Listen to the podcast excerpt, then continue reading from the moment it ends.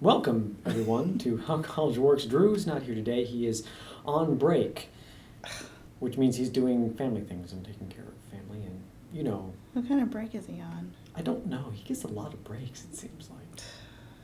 Does he also have to go to school till like the end of June or something crazy? That might be true. Okay, fine. He can have it. Okay, I'll, yeah, I'll, I'll trade him that. No. We have a guest today. Sherry, would you please introduce yourself?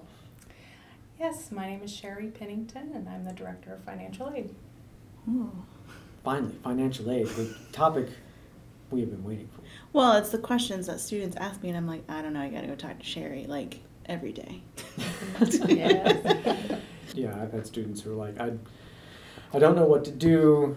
Like, if I don't get a passing grade in this class, then I'm going to drop below full time enrollment. Is like, I'm not the person who can help with this. So, Go see Sherry. go Go see Sherry. Sherry. yeah. So, Sherry, what do you do here? That is a good question. So, uh, a lot of things. Main thing is to assess a student's financial need and then determine eligibility for financial aid to help meet that need as best we can. So those are two separate things. So you assess, first you assess a student's financial need through, I'm assuming, FAFSA, Yes, Okay. correct. and then then after that you go and try to show them, tell them, let them know different financial resources to meet those needs. So if I showed up and was like, I have no money, here's my FAFSA says I have no money. Mhm. then you would go out and try to find things like scholarships, loans, things for grants for people with no money. Yes. Pell grants were people for people with no money because I got a Pell grant. I was an undergrad. True. So yes, we we can get we can determine their eligibility for a Pell Grant uh, from the FAFSA. So that's kind of the first thing that we do when we get a FAFSA is look to see if that student qualifies for a Pell Grant. And then of course there are lots of other opportunities. So there are um, SEOG grants. What is that? That stands for Supplemental Educational Opportunity Grant. It's another Hmm. federal grant. It's limited. Our campus gets a limited amount of funding for that. So it's supposed to go to the, the highest need students. There are also federal work study programs, um, so we can determine their eligibility for that. There are federal student loans uh, through the direct loan program. And then most institutions also offer institutional aid, either in the form of merit scholarships or need based grants. So we're hitting the tail end of our spring semester. I'm gonna ask this question. I think I know the answer, but Yeah. so you have nothing to do right now, right? Right. I'm, I'm just so dead in my office, there's nothing going on. Yeah. You know, as a student, I would think of financial aid as something that, for the most part, I care about when I apply. And then there's this thing where like I have to fill out a FAFSA once a year, but whatever. Like, I mean, it is tax season, so it's a good time to be doing FAFSAs. but I never paid taxes as a student. Well, but your parents do. Yeah, but they didn't fill out the. Maybe they did fill out. The, I don't remember. It's been You too have to have your Probably. parents' Mhm. stuff to do it. You can't Okay. just fill out your own Right. FAFSA unless you have Well, I independent can status. now. Wow, you're, you know your financial. That's right. aid. I had independent status at a community college once. Oh, I yeah. see. So that was because I didn't live with my parents my last year in high school. Did you throw your hands up at me? No, I didn't. Oh. Beyonce, calm down. yeah, but then I went to another institution and they didn't recognize that. So then I had to track my parents down and get their tax information. Mm. So I have a question. I don't. I, I think you can answer this. I don't know. So what is the like total annual income cutoff for qualifying for those Pell grants? Because that's like a standard thing, right? Like there's a number. Not really.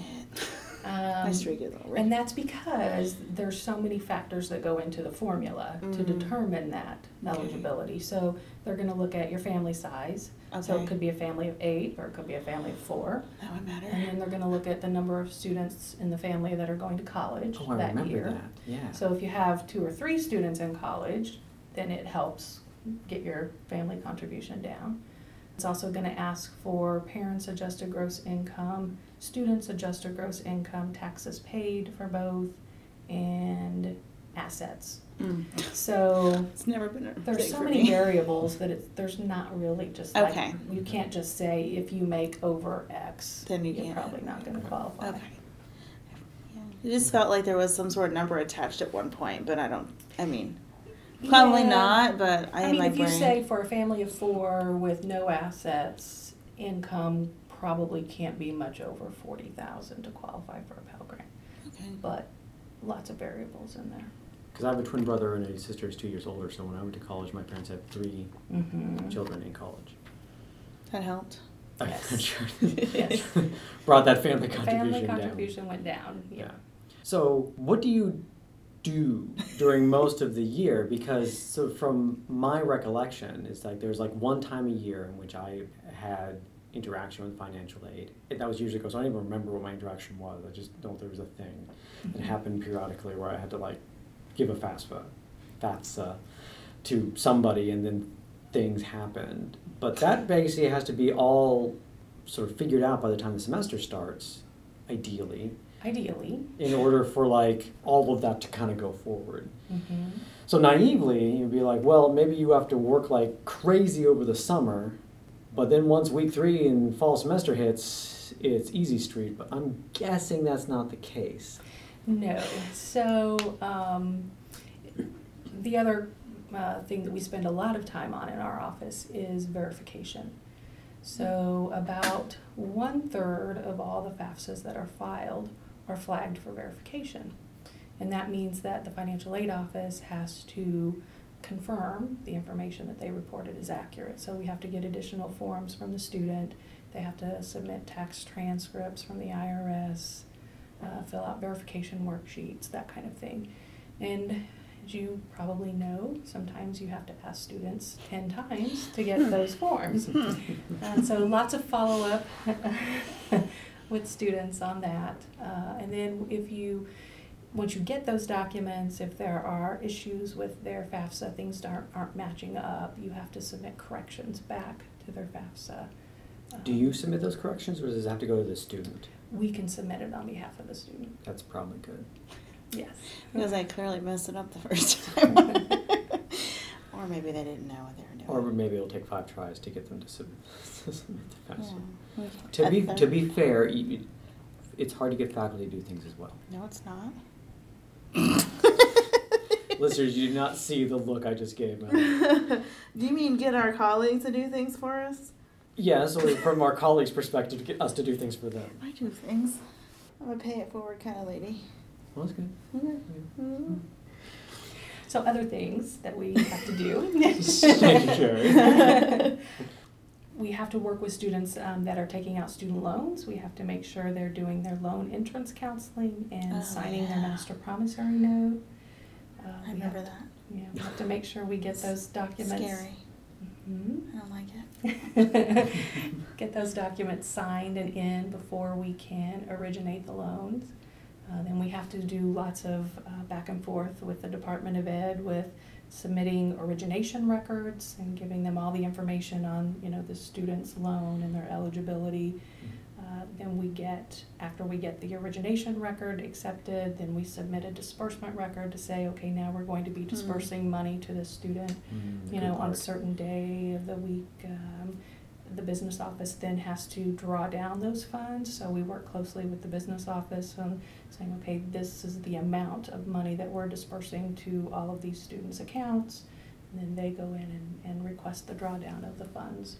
So you all those sort of the all those ducks have to be in a row on your end before you can pass that off to the business office, who we spoke to two, Um, three weeks week ago, before they can draw down or request those funds from the government. So if so, it's important for a student to have all of their Stuff together. stuff together because they, they literally can't get paid.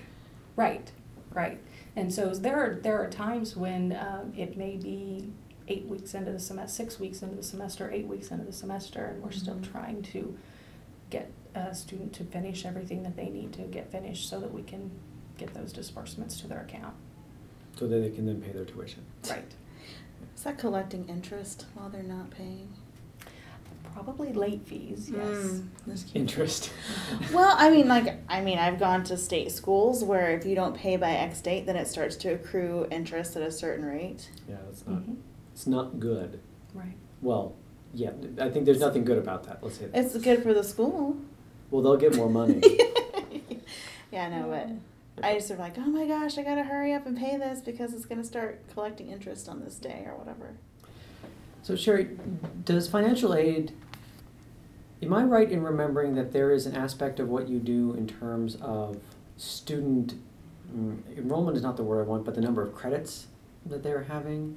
That if a student is dropping below a, I think if, for us it's twelve credit hours is full-time enrollment, That's for everyone in the world. well, Mm-hmm. yeah. All undergraduates. Very well. So then they stop getting financial aid, is that correct? Like, is there some things there that I'm missing? Well, at the, at the beginning of each semester, we have to look to see if that student is considered full-time, three-quarter time, half-time, or less than half-time, because their aid has to be calculated based on that status. Later, so once we've gotten their aid processed, later in that semester, if they drop below that status, we don't refund or recalculate their aid, but satisfactory academic progress will eventually catch up with them, because at the end of each semester, uh, we are required to monitor satisfactory academic progress. So the student has to be completing the required amount of hours and also completing it with a certain GPA. Mm-hmm. So if they're dropping, if they're continually dropping classes each semester, eventually that satisfactory academic progress is going to check up with them. So even if they up. drop with a W, that still is calculated into their satisfactory academic progress. Correct, because it will show as their attempted hours. All right, so maybe we should break this down a little bit, is that for you, in terms of financial aid, there are, I think, three numbers that are important. One is the number of credits they enroll in at the start of the semester, Yes. the number of credits that they earn a grade in, a passing grade in, and the overall GPA at the end of that or beginning of that semester. Also, the number of credits they attempted, because that they're going to divide that by the number of credits completed, and they have to have sixty-six percent. Right, so- Sixty-seven. Sixty-seven. So the number of credits enrolled in the start of the semester would be the number of credits attempted. You as a student saying, these are the credit hours that I am going to do this semester, and the number that you finish with is the number completed. Not to be nitpicky, but there is that little period where you can drop without it showing up on your transcript. Like the first week or so. Yeah. The first drop. week, with it, yeah, so within the, Mhm. for, for our, our school, within the first week, you can add, and it just, as, as, it, it's as if you enrolled from the very beginning, and you can drop within the first two weeks? I think it's six days. Six, I think it's a, it's a little longer than the Mhm. add. You can add, you can add, and then there's a, a I think it's Oh. like the beginning of the second week. You can add up to the beginning of the second week. You drop up to the end of the second week, week. and then it's as if you did not enroll. It does not count towards your credits attempted. Yeah. Draw if you're staying above the full time enrollment credit hours, but you say I'm so let's say I am insane, and I enroll for twenty four credit hours. Let's say I did that one semester. I'm not gonna lie. that is That's not crazy. a good idea. Whatever, it worked out. Don't do that. Don't So- ever do that, students. I'm sorry. It was a horrible semester. Yeah, it's a bad. It's a bad idea. It's a, even approaching that is a bad idea. Um, I think for the vast majority of students. It was a bad idea for me, but I had to. Yeah. So let's say I did that and then I dropped. I was like, this is crazy. I'm dropping half these class credit hours. So I dropped down to 12. So I'm still fully enrolled because I'm at 12 credit hours. But my credits attempted are 24 and my credits completed are 12. I have only completed 50% of the credits that I originally signed up for. It's just gonna be below satisfactory academic Which- progress Not good. requirements. Which means I'm going to probably get on academic probation the next semester. And I- financial aid. Probation. Warning, pro- probation. So that's the good news, though, is that like one screw up semester doesn't necessarily seal your fate. you get a chance to recover. So if you're like, okay, I realize 12 credits is just my top. if you enrolled in 12 credits and stayed in 12 credits and completed 12 credits, then that's going to average your satisfactory academic progress up. I don't know, I'd have to do some math, which I can't do. Uh, but I'm assuming that will get me up to uh, 67%, fingers crossed. but I do it. You're the physics About guy. yeah, it's about right. Yeah. Yeah, you'll have attempted thirty six, and you will have completed twenty four. Right. So that's two thirds, sixty Oh, yeah. Sixty-six. yeah. Oh. And we're, we need sixty-seven, so you'd be just a little below. No, Do you man. truncate or do you round? Because technically it's sixty six point six repeating, Yeah. Oh, true. which Okay, then round you up to sixty seven. So you just barely made it, Melody. Congratulations! I know. I feel like I've worked the system in some way. Only the system kind of worked me because I screwed up. to 24 really credits. screwed up. Up for twenty four screwed. Actually, I feel like that was an advising fail, but that's fine. I yeah, I have had students who have wanted to sign up for a large number of credits, and until we've had a couple semesters under sort of their belt, and we can really see what they're what they're capable of, I am really reluctant to do that. Yeah, but partly for this reason is that because things will tend to snowball. Often it's not one class. All the classes drop. Students are like pretty sure that we're in cahoots to make everything due at the same time. sort Like you know, week four, week eight. You know, those sort of. It's just where the things. That's why I spring break them. is spring break in the spring semester. I'm not Midterm having a large project due right after Yeah. spring break. That would be insane of me. But they feel like that we've somehow, you know, we're in on it, and we're like, oh, yeah, There's only so many ways to distribute three or four exams over 15 weeks. yeah, M- math.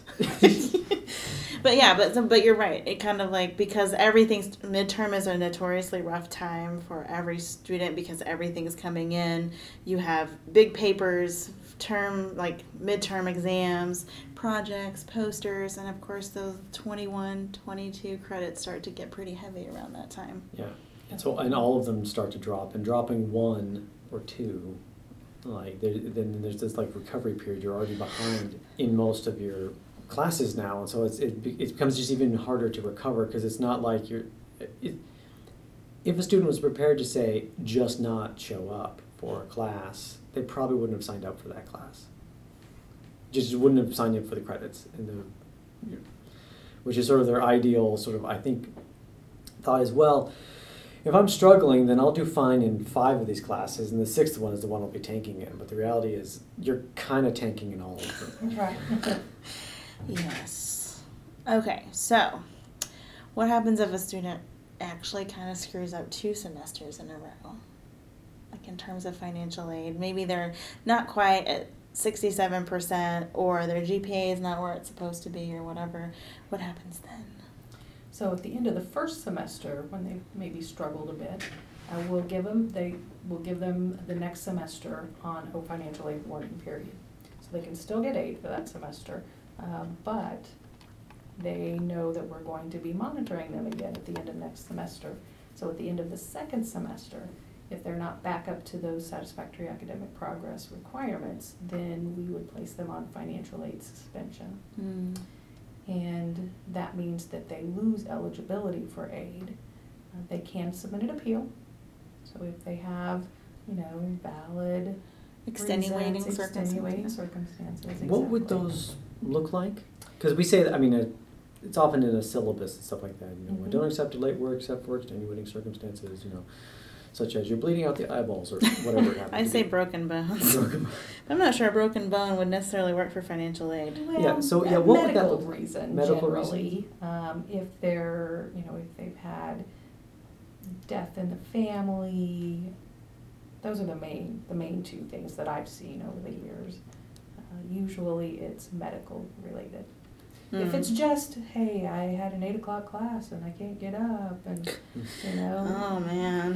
That is, I it's not gonna cut it. I. I feel like that is a syndrome of some sort, but yet not recognized in DSM five. Not recognized. No. Mhm. But if they, you know, are suffering from mental illness like depression, or Yes. they were, But un- like, let's. I'm not trying to be like whatever, but documented probably. Right, I- yes, we I'm- do yeah. have to have documentation. so you'll need to see a, a medical professional to be diagnosed.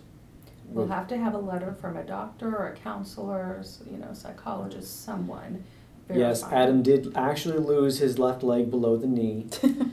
That's why he has not been in class. Or Catherine has been undiagnosed bipolar, and therefore that's why these things happen. So that that kind of that kind of thing, or or yes, death in the family.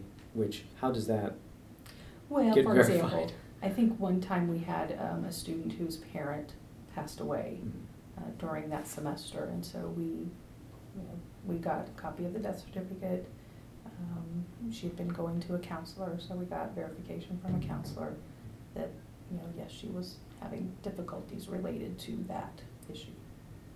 How many? I can't remember if you can tell me this, but do a lot of students get put on like warning or probation? I wouldn't say a lot, but we do have, every, every semester, we do have some students who go on either warning or suspension. Not a lot, not a significant majority, thank Okay, goodness. okay. Well, sig- technically, a significant majority is sixty-six percent. So, so, Not- so below that. So below that. so, but so not a particularly large percentage of our student Right. population. How many? I mean, we're at a a private school, so we get different types of like federal aid as opposed to public schools. Is that true? Like our awards, or is it all based on our student need, or is it does it matter what kind of school it is in terms of what kinds of awards the government gives? For the federal aid, it doesn't matter if the student's going to a public institution or a private institution. She can still get, you know, the federal Pell Grant, federal work study, federal student loans. Now, it is based on cost of attendance, so Mhm. maybe it's a lesser amount if it's a lower cost school. Gotcha. I think I'm not sure students know that. Mm-hmm. Because they're like, oh well, I could have taken this financial aid and applied it at the community college and made money, and I'm like, well, No, probably isn't gonna work that way. Yeah, okay. So it is it's based on both your income and also the cost of the school and all those other factors. Yes. Okay. Just setting the record straight. Yeah, they're not gonna be point. making a lot of money. I think this probably set up so you cannot make money on student loans because you do have to pay them Student back. loans, but Pell Right. Grants, if you are on a lot of scholarships and you get Pell Grants, you can actually pocket some stuff. I've done it. It depends on the school and it depends on their financial aid regulations. Sometimes they will, uh, not let you get over and above your costs. Yeah, we were just talking about scholarship recipients today in our division meeting, and that was one of our things. So we have a winner and we have an alternate in case that winner is already tapped out on their financial aid and can't get the scholarship. We want to make sure that someone's getting, getting that money. Mhm. Right. So how often do you or your staff deal with students on a daily basis? Um, yes. Hourly. Hourly basis? Minute by minute. How does that ideal interaction look to you? So the question is, how do you want students to come to you to talk to you about financial aid? Because I think one, they don't know what they're doing, and two, they might be a little nervous. So what advice would you have if they needed to come to the financial aid office? Come on in, have a chat. We're not mean. We're not mean folks. um, we and we do get a lot of emails, so I think that's probably when the student maybe doesn't feel comfortable with walking in. It's easier to just write an email. So we have a lot. We spend a lot of time answering questions by email. But yeah, anybody can come in and, and sit down and have a chat with us. And I would rather that they come in and ask questions so that they know more about what they their rights and responsibilities are and what they need to know rather than just ignore it. What kinds of questions do they ask, like, most of the time? I'm sure you get the same questions a, a lot, again and again. Well, a lot of times it is about, well, why don't I qualify for this program or, you know, that program? What else can I get? Is there Mhm. any other options that, you know, I'm needing some additional resources? What other options are available? A lot of times it's, well, what do I have to do to keep this scholarship? You know, what my, what does my GPA have to be here? How many credit hours do I need to complete? Those are the main types of questions. So that's a good point, is that there are a number of scholarships here for different populations of students, some of which I'm thinking of like dance scholarships and, and or music scholarships, which require them to, I think, enroll in a certain number of credits. And certain types of Certain credit. types of Right, classes. Like Certain- so many art classes a semester. Right, I or have a couple of students who are minoring in art. or must must be in like this dance class, this Mhm. sort of dance class, which is like the, the dance troupe, Yeah. and must maintain a certain GPA. Is the financial aid office the place to go to ask about that? Yes, most, um, all scholarships are gonna have some kind of criteria attached to them for renewal. So you're gonna have to do something, like you said, enroll in certain classes or take a certain number of credits, have certain GPA in order for that to get renewed. And so, yes, the financial aid office keeps track of all of that. I'm wondering if you So your wheels turning. Yes, yes. Little hamster wheel up inside my brain. Uh, So, you know, we talked about students, you know, signing up for too many credits or stuff Mhm. like this and, and starting to undermine their ability to maintain financial aid. Are there any sort of pitfalls that you see cropping up sort of in that vein over and over again? Like, do you have advice for students? Mm. Like, so for a really academically strong student, they probably don't ever need to worry about this.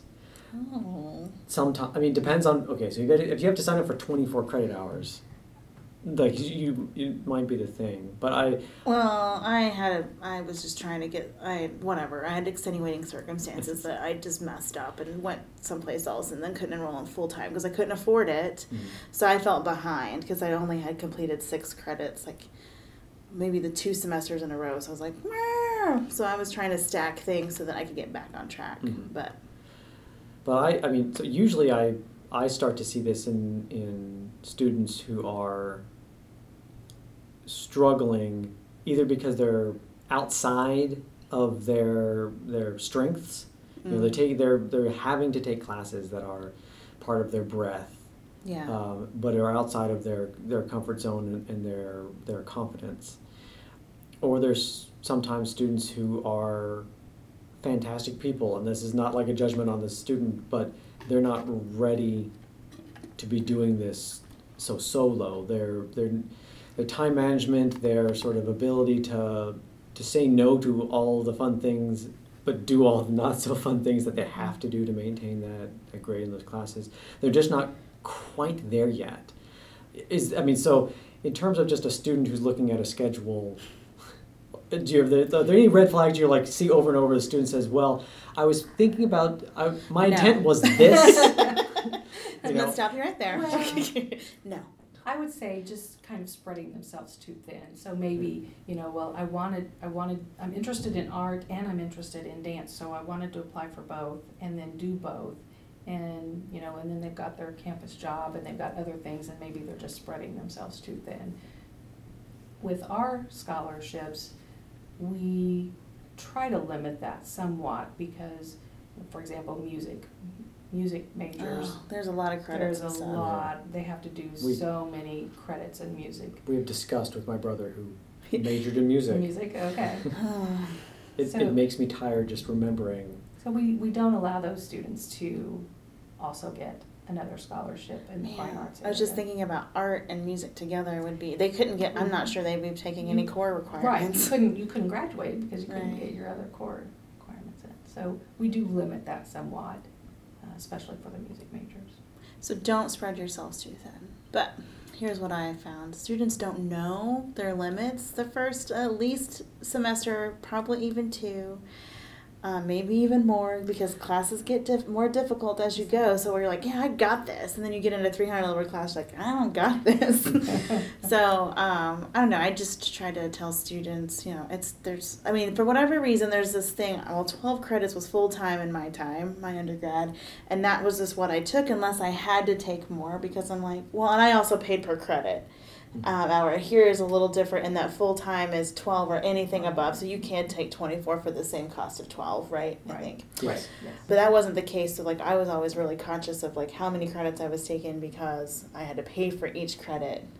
So 12 there was no shame. 12 was 12 you're full time that's a full load blah blah blah. But now students act like that 12 isn't quite enough. Maybe i should do 15 i mean shouldn't i do 15 and i'm like i don't know should you? Let's Well, I mean, to graduate on time here for 120 credits, in order to be out in four years, they must So- they must average Mm, 15 credits. i have comments about that but i won't. I mean, I'm I'm not I'm not saying like this is good or bad, but this is that's just the reality. well reality. then full time should be 15 credits if that's the case just gonna put that out there For federal aid, twelve credits is generally considered full-time, but I'm like you, I usually tell students fifteen per, per credit, or fifteen hours per semester is average if you wanna get out of here in four years. yeah Going significantly above that, I think, is probably the, the time when you need to start. The start biggest problem, yeah. Thinking but there's a about big difference at least for our students i advise between 15 and 18 Yes. like a huge Yes. difference for whatever reason that sixth class mm-hmm. and if you're taking a lab or a foreign language and so things are kind of at oh ooh, for what that's the tipping point i've noticed for many really good students who are very dedicated but they just can't quite find time for that sixth class mm-hmm. Yeah, I wouldn't. ad- Yeah, I don't advise for that. Yeah I, I advise that the get out in exactly four years unless a student is particularly strong or and if has they're shown double that. majoring Well, I well, I guess This is people overachievers yes. Well, I would advise them not to double major unless they're particularly strong. Pers- personally, that's the way I advise. i'll have to come back to this credit hour thing later i need to think about this I mean, so there's a difference between being fully enrolled to get out on time as a, as a school and being fully enrolled at being able to qualify for financial aid. And so really when we say twelve credits is fully enrolled, that's for financial aid. That doesn't mean to Understandably so, but at the same Yeah. time, I completed my degree in four years, and that 24 hour credit one was just to make up for another semester where I had gone out of state and couldn't afford out of state tuition for Mhm. full time. Maybe I had fewer credits. I'm not sure. I did take advantage of a couple of summer classes, so that's, That's what some students do as well, is and- take yeah, and so like if you take a summer class, we also had intersession classes. So like those in Oh, between yeah. semesters, those three weeks, Yeah. uh, you could do a cram sort of five days a week, two hours a day kind of class. Twenty- If you Twenty-four a year times four. Okay, so anyway, students, financial aid. you should know what you're talking about. Is what I, I mean, I'm just like this, like right here, like not knowing, like trying to figure out this math and trying to plan. Like, These are the types of things students should be thinking about. Right, exactly. Yes. Yeah. And I think about it whenever I'm advising students, but sometimes they come in with extra credits, sometimes they drop stuff, and I'm not always keeping track of their total number of credits until I get their transcript in the semester. I'm like, crap. so these are the types of things that students should be thinking about. Right. I am an advisor. And I make this very clear to my advisees. Like, I advise you to do, to do this. Like, you're going to sign up for whatever you're going to sign up for, but I am here to, to give you perspective of someone who has watched many people go through this. And it's like, I don't think you should do that. You know, I've had students in past institutions that offer Japanese. Like, I'm going to take Jap- second semester Japanese and anime and blah, blah, blah. It's like, mm, I think you need to back that off a little bit. I don't think that's a good idea. So you can give them recommendations. Yeah, but, but, they ultimately, sign they for- sign up you know we advise them Yeah. but it so part of what being an advisor means is that the responsibility does not fall on me the responsibility that falls to me is to give them the best advice i can then the responsibility falls on the student to follow through and do whatever it is that they Make think is the their most decision. responsible thing to do and so as unfair as it sounds having a crappy advisor does not ab- absolve you from making mistakes just, that's just the way it is. So be thinking about how many credits can you have? How many credits can you finish? Mhm. Like that class sounds awesome. Are you gonna? f- Can you carry that class all the way through? Well, Right. and what else are you taking that semester? Are you taking a chem lab that's gonna like eat up all your time? Because like I, I look at what's going on because I do English majors almost exclusively, and I have to be careful because I'm like that's four lit classes. Do you know how much you're gonna be reading a night? Are you sure? you're gonna be reading a novel a week per class. Or what? Like that's the Yeah. equivalent, essentially. And I'm like, ah. So we try to spread that out as much as we can because Mhm. to take for reading intensive or even for writing intensive classes is overload for even the best students. So I'd like to try to be like, let's take a history class. I mean, you're still going to have to read, but reading history is different than reading, you know, the Brontes or whatever. It's just, I, I mean, the don't know. I don't know. awesome. No, on. they're not. You don't like Jane Eyre? No. I'm a bad English major. You're a rhetorician. Well, that's true, but like everyone, when you say English, assumes you love literature, and I like literature, but I'm not in love with some of that stuff, which is why I transitioned over to the writing side of things. But anyway, But that's also true for science. right. People who are science are like, oh, I just love science. I'm Yeah, going to take gonna a take biology chemistry, and chemistry and calculus. Yeah. Like, you need to stop and we need to remove one of those. Exactly. Yes, and I appreciate you as advisors telling your students. Whoa, no. Slow your roll. we need Do you want to die? because I like math and science. I took a lot when I was in college because I'm a physics major, and yet I'm the one telling you not all, not three, not three at once. At once. That's a Spread bad it out. idea. Yeah, just kind of that balance, and I think we have to have figure that out for each student. So we've been talking a little bit about like grants and like scholarships. So what we haven't really talked about is loans, and that's I don't want to hear about your stupid loans. He's very excited because Oh, he's no. close to paying off his student loan. Yay, congrats. Yes.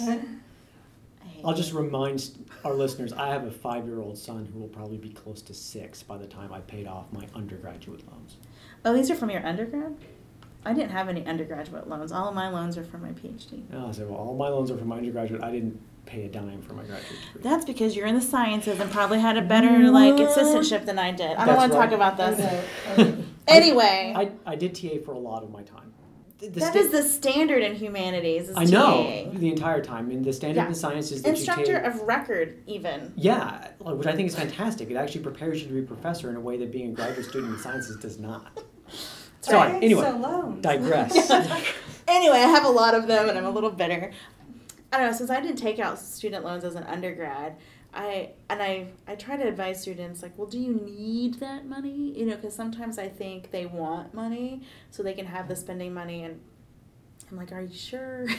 Because past melody was stupid, and current melody is kind of mad at past melody for taking out. And I try to tell them like, listen, I mean, and then some of them feel a lot of guilt or a lot of like anxiety about taking out loans. So I have to kind of play both sides to kind of Mhm. Mhm. help them. But is it is it just me or are more students taking out loans than before? Mm, I'm not sure how to answer that. So Okay, we a lot sorry. of our students do take out loans. They have to, uh, and it's not necessarily because they just want it or need extra money. It they need it to pay their tuition Mhm. bill. The government has set has it set up with the federal direct loan program where there are maximum amounts that students can borrow at each grade level, Mm-hmm. and then a maximum overall for undergraduate. It goes up as you go up. It, it does go up. They'll let you take out a ton. Yeah, fifty-five hundred max for first-year dependent students. Independent students can borrow a little bit more, but fifty-five hundred first year for dependents, and then sixty-five hundred second year, seventy-five hundred per year above that. You can rack up Oh God, a, tens of thousands. tens of thousands. Yes. And then you look at your student loan total and you're like, just doesn't exist. It's fine. I just watch it go out of my checking account every month to pay it, and I let it go. But there are different kinds of loans, right? There Yeah, are. so there, so for my undergraduate loans, there are basically two types. One's was for the government subsidized. So there are, right, through the yeah. direct loan program, there are both subsidized and unsubsidized loans. So the unsubsidized loans are going to be accruing interest while the student's in school. So if you have a, if you have a choice to make, you don't pay them all off evenly. You pay into those unsubsidized loans, Correct. Full stop. That's Yes. like Yes. you don't worry about the subsidized loans. You just leave those alone, and you st- you pay the unsubsidized loans. And I always encourage people to pay the interest while they're in school. Mm, even if they just pay the count- interest, Yes, yeah. just pay the interest while you're in school so that it's saving you money in the long run. By the way, students who are like, when do I ever need to know algebra? This Now. is when you need to know algebra because you are probably even like I come from like a fairly middle middle class background. Like I'm not upper middle class or lower middle class, and I had to take out loans to go to school. But it's really important to understand how those loans accrue interest and what that means. Mhm. You know, you, you have a fifteen percent interest, that means for every hundred dollars of loan in that year, they will add fifteen dollars to it every year. But then what happens in the next year is those fifteen dollars get wrapped up into the loan. Right now you're it's Yes. hundred and fifteen dollars. And it's accruing interest on top of that. Right. And so Hey, I'm if you're borrowing ten thousand dollars over the course of your time in, in school, and that's probably a really low estimate, then that's going to add a hun- one thousand five hundred dollars in the first year, and that's then going to add like one thousand six hundred and fifty ish dollars Whatever. That's too much. in the next year. You know, you, You you didn't just even keep. calculate twelve times eight earlier, so I don't even know if I trust you right well, I mean, ballpark. ballpark. But you- I guess the moral of the story is if you have to borrow to be able to afford your education, borrow as the, the minimum amount that you Mhm. need. Uh, and think of it as an investment in your future. And then think about how you're going to be paying that back and make prepayments. Yes. Anytime you get extra money, put it towards your loans. I'm a horrible person. I never did that. Yeah, I think so. One of the things is that I went to college without a car and without like an allowance from my parents so much. I mean, they put a certain amount on like my ID, you know, and that Mhm. just sort of I didn't spend it too much. I just ate at the dining hall. We didn't go out to eat very often or eat on campus at places other than the dining hall. It was kind of boring. Shout out to my friends from college. If anyone's listening to this, it was super fun sitting and watching the parking lot. We spent hours doing that. Hmm. Is this because like it was so long ago there wasn't internet or something? No, actually, like we were, yeah, we were Napster, which our listeners have no That's idea what that is. That was happening when I went Dude, that was cool though. Until it wasn't. No, it wasn't cool. That was until Grandma started getting sued by the oh, RIAA. But part of the thing that becoming an adult is, in terms of school and just life, is those loans are in your name, Oh, yeah. which means that you need to start considering like these have to be paid back, and it may be worth your time to not be all making Domino's runs every weekend, or perhaps not be going out to the DQ. That is true. That is not to say that you can't treat yourself to a blizzard from I time mean, to time. Treat time yourself. to time, but not all the time. Right. Live mean- like a student while you are a student. Yeah, I Because mean, you not don't want to live like you're a student 20 years later. That's right. You know, having ramen, for, you know, in graduate school is one thing. Having ramen as a professor is another, Is another thing because you're buried yes. under debt. You know. Are you like pointing fingers at me right now? no, but I, you know, at the same time, I've had to like counsel students who are like, I don't know, I don't know if I should take out loans. I don't know if I can afford it. And I'm like, okay, listen, you know, like it is an investment in yourself. Mhm. As long as you're not going crazy. Right. As long as I mean, the thing is like, what are the what are the sacrifices that you're making? If you're taking out ten thousand dollars worth of loans and you know you're doing Walmart runs every week, maybe we need to consider one of the reconsider one of those Right. things. Mhm. You shouldn't be living in the lap of luxury as an undergrad. Is that what I'm hearing? Basically, yes. No, yeah, yeah. Like there's that whole poor college student, as in financially not have. Yeah, that's a thing. Embrace it. It's part of your identity. I don't know. So then, like the subsidized and unsubsidized, and just like you know, I don't want to disclose how many loans I have because it's crazy, but uh, luckily, even so, I'm in the humanities, so I don't make buku bucks, which is fine. It's my choice. I love what I do. You're also in education. yes.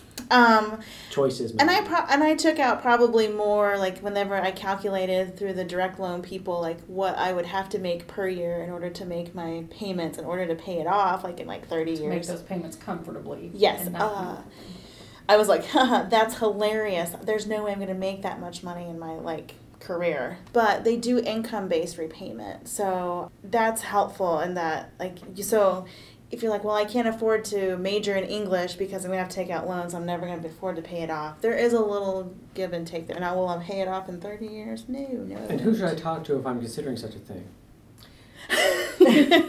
So the financial aid office does have information on all the different types of repayment plans that are available. If you already have taken out loans and you're wanting to talk to your loan servicer about what type of payment plan should I get set up on, um, then you should talk to your direct loan servicer. So these direct loans, they're from the, from the government, uh, but there are lots of, of companies that Mhm. are servicers. So your, your loans will be assigned to a servicer, and that's who you will deal with when you're making payments, when you have questions, uh, filling out deferment forms or, um, forbearance forms, all those different kinds of things. Parents. So there's lots of options. Uh, if a student is, is struggling, say they've taken out lots of loans while they're in school and now they're out and there's, they're in their repayment period, there are lots of options for students to talk to their loan servicer and see if they qualify for any kind of economic hardship, Mhm. forbearance or deferment. And it's, I mean, I was expecting, I mean, don't get me wrong, there are still hoops because they want a lot of paperwork, but it wasn't as, I mean, I was like, well, of course you're going to want my taxes. Of course you're going to want copies of this to like verify what I'm saying. But it wasn't that bad. Like, Right. it was pretty straightforward. Um, and I don't know, so there's the forbearance. There's also a six month grace period. So after you graduate, in case you just don't land the job right away, you get six months before Give you you have time to pay to get settled and get If you do land the job. job, go ahead and start repaying. Yeah. You don't have to take the grace period. Exactly. Well, you shouldn't, because again, algebra, accruing. God, I'm just a failure because I was like, those prepayments. yeah, I didn't do any of that. I'm just gonna say, it's okay. I'll just be paying for my rest. And then you mentioned earlier non-government loans. So Oh, sometimes yeah. students take out private loans in like addition through banks to, or those kinds of Mhm. things. yeah. So lots of there are lots of companies out there that offer private education loans. They don't have to abide by the federal, you know, rules and regulations and interest rates and that kind of thing. Mm. So I always tell, always caution students to make sure you read the fine print, know what you're signing. Uh, don't want any balloon interest rates. yeah. Yeah. Yeah, and so since they're not, you could, they they shouldn't, but they could really sell you much more of a loan than you need Mm. And a much higher in, interest rate. Interest rate, yes. So a and lot those of the absolutely will accrue. Yes, they will definitely be accruing interest. The, a lot of the companies that offer these private education loans nowadays will want the school to certify the students' costs. Um, so they'll, they'll have the school, uh, indicate what, what the cost of attendance is, what other financial aid that student is getting, uh, so that they know that that student So they'll really offer does only a need certain amount. Only a certain Mm. amount. That's good. That's good. Yeah. If they don't do that, you should probably not. We're- You Exactly, should probably walk away from that. yes. Right. Do some calculations. Otherwise, someone's probably going to break your knees later on. What? I don't need that stress hanging over my head. yeah. Oh, well, this has been really informative. I forgot all these things. I mean, I probably should have remembered them more because I kind of didn't do the right things. The human mind erases traumatic experiences or tries to. Melanie. Yeah. Okay, now I'm depressed because we talked about loans. There are also loans that parents can take out for their dependent uh, students, so. Is if- that common? Do a lot of parents do that? Oh, we have a few. Um, I'd be like, no, take out your own loan, but I'm cold like that. We'll see when Theo goes to college. Well, you're gonna take all the money you were putting toward your student loan debt towards his scholar or college fund, right? Maybe. well, wouldn't that be the responsible thing to do, Peter? Perhaps. Sometimes I need fine leather goods. Fine. Oh your my Italian belt. That's right. all right, so Five twenty-nine plans. five twenty nine. That's those education plans that parents can put money into. That's not Yes. taxed. Is Correct. that true? And it does not have to be in the state that you are living. That is true. What would be the benefit of doing a state that you're not living in? Because different states have different programs that work in different ways. Just so it doesn't have to be state, because you technically live in a state that you don't work in. That's correct. And his 529 is in a different state. Okay. And that's fine. All right. Yeah, that's great. that's totally totally fine. And the takeaway is everyone should have a college savings plan. Yes. This might be a little to late. save money. I know it's a little late now for so juniors and seniors in high school. I understand that, but Well, but here's something like I think about. Like, you know, it was rough. I had to figure out how to pay for college in different ways, and I wish I didn't have to take out loans. And not that it was my parents' responsibility, because it absolutely wasn't. But I would like, for you know any person that I help go to college to have a little more like support. And so like if you're like, wow, this really sucks, then think about that as a parent. Yeah, exactly. right. I might garnish Theo's wages when he gets You should do that. does good job. When he works at the movie theater, Ten percent is going into his college fund. garnish. Yeah. Yeah, that does sound. I worked at Sonic. My parents didn't say anything about college. They should have. You could have just kept working at Sonic. I did for like six years. I worked there for a long time. That really helped pay my bills. Uh, Yeah. But it also reduces the number of credit hours you can That's right. reasonably hold. We're back to Just- that. I'm just saying. Back to that. Yeah. Well, right, and it's so like that's the other sort of part of the equation in terms of financial aid is I'm like, okay, if I take out more money, I can work less and take more credits. But then I'm like, but I don't want But to then take out more money, so I'm gonna have to Future work you has more. to deal with that. Yeah, right. And so like that's like the, I guess if I had to say something, I'd be like, work a little harder now while you're younger, because it doesn't get easier as you get older, and you're gonna want to watch TV and take weekends off, right? And Very so true. like, and not that I didn't, I worked full time my entire undergrad. Um, so that's different, but I, I don't regret that at all. Like, I think it actually helped. But I would tell students now, like, it's, you know, you're young, you have energy, it's time to see what you're made of. Mhm. Have a job, take out fewer loans, make Yeah. it work. You have a chance in college to, you know, talk with financial aid about what they can get you and what other options there might be sort of around on campus. And to try in a situation which has some safety netting to it. You Mhm. try something and it doesn't work, you get that semester of grace where you can reevaluate. Whereas after you graduate and you've never worked and you start a new job and you like things don't go well, then you don't have a place to live. Right, yeah, there's no more, no more safety net once you graduate. Like you take on too much of responsibility and, and things start falling falling apart. There is there is no safety net. There's no semester of okay, let's reset and figure it mm-hmm. out. There is you're fired and the rent is due That's right. And your Your- loans are due. Your electric bill and your water bill and everything else that goes with it. Let me tell you, not that this has happened, but I've, I mean, I think I've been close a few times. I'm not super into not having electricity. you know? No, yeah, it's not as You can't get on the decision-making. internet without electricity. It's, it's rough. Well, How would you listen to this podcast? That's you had no right. Exactly. At the local library is the answer, I believe. Responsibility, know what you're doing, Talk- ask questions. Ask questions. As always, talk to the people. So that's been a theme, like for everybody who's come in, and also just for ourselves, as we're like, hey, come talk to us, come ask us questions. So like, I know it's a little cheesy, but knowledge is power. The more you know. do do do. Don't want to sing "Reading Rainbow." No, oh, okay. yeah, butterfly in the sky. I can go twice as high. Take a look.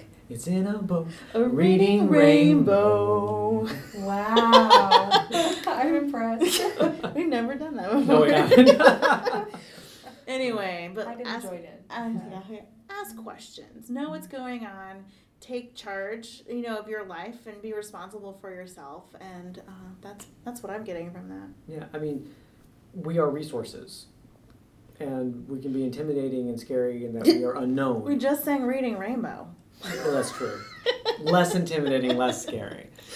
But the unknown is the thing that's that's scary. Like Right. I have no idea where to go, who I'm going to talk to. Or I have no I don't idea have no, I have no me. idea what's going to happen with these student loans. I'm just going to keep taking them out, and I'll just wait till the end until I see that huge number. That is not good. It's Yeah. not good. That is a bad feeling. Students need to take responsibility, they need to follow up, make sure they understand their financial aid, and don't leave it to your parents.